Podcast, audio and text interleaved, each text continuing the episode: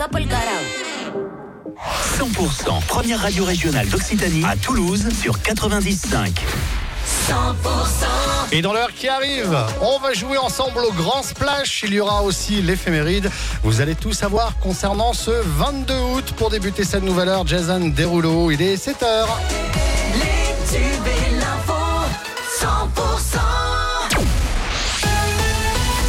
On s'informe avec Cécile Gabod. Bonjour Cécile. Bonjour Fred, bonjour à tous. 4 départements en vigilance rouge canicule et 49 en vigilance orange. On va continuer à suffoquer aujourd'hui à Toulouse et en Haute-Garonne. L'épisode caniculaire se poursuit donc ce mardi. Les températures maximales atteindront 35 à 39 degrés sur une très large partie sud et est du pays. On attend même jusqu'à 40-42 degrés en vallée du Rhône. Les 40 degrés seront également atteints sur la région toulousaine et l'arrière-pays méditerranéen. Hier, les températures ont grimpé jusqu'à 39 degrés à Toulouse. Ce matin, à 5h, on relevait 25 degrés à Blagnac. À l'échelle de la France, cet épisode est le plus chaud de l'été 2023 et le plus tardif avec un tel niveau d'intensité. Alors, face à cette chaleur écrasante, la règle des 26 degrés est-elle respectée dans les commerces toulousains? Comment climatise-t-on les magasins? Reportage entre le Capitole et Esquirol, signé Chaïnez Nasser-Chérif. On est à 23 degrés, 24, 23 actuellement. À l'extérieur, les températures ne baissent pas, mais dans certains commerces, la climatisation, elle, oui.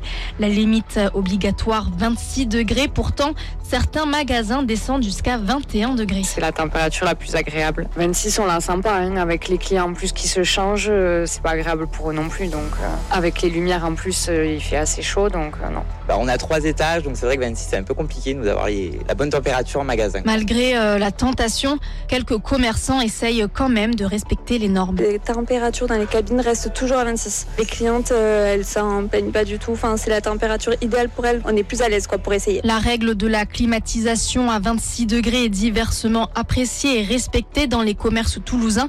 Mais plusieurs professionnels nous disaient avoir baissé la température en dessous de 26 degrés seulement depuis quelques jours. Voilà pour ce reportage signé Chaïnez Nasser-Chérif.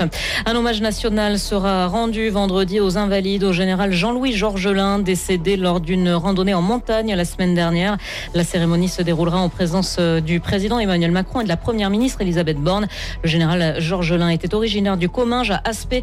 Ses obsèques se tiendront d'ailleurs le jeudi 31 août prochain à 15h dans le village d'Aspet. Vous êtes sur 100%, la suite du journal avec Cécile Gabod.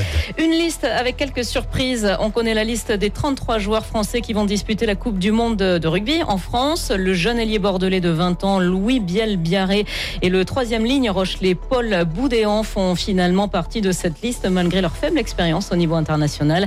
Le Stade Toulousain est le club le mieux représenté de cette liste avec 10 joueurs, dont Anthony Gelon et Cyril Baye, qui montent de justesse dans le wagon Coupe du Monde. Gilles Gauthier. Oui, d'abord Anthony Gelon, victime d'une rupture des ligaments croisés du genou en février dernier et qui a réussi son pari d'une rééducation express à peine un peu plus de 5 mois après son opération.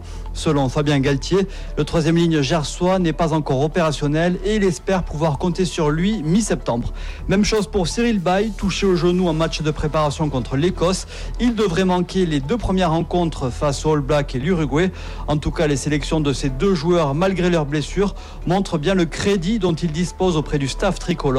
Lors de l'annonce de la liste, Fabien Galtier les a d'ailleurs qualifiés de joueurs très importants de l'histoire des Bleus. Merci Gilles pour ces précisions. Cécile, on passe à l'actualité en France et dans le monde. L'autorité de sûreté nucléaire a rendu un avis positif à EDF pour prolonger de 10 ans la durée d'exploitation du réacteur numéro 1 de la centrale de Tricastin dans la Drôme. Une première au-delà de 40 ans pour le parc nucléaire français. Les maires écologistes de Bordeaux et de Strasbourg ne participeront pas aux journées d'été de leur parti cette semaine au Havre en raison de la venue du rappeur controversé Médine. Et puis les autorités espagnoles ont bon espoir que l'incendie monstre qui a dévasté en moins d'une semaine des milliers d'hectares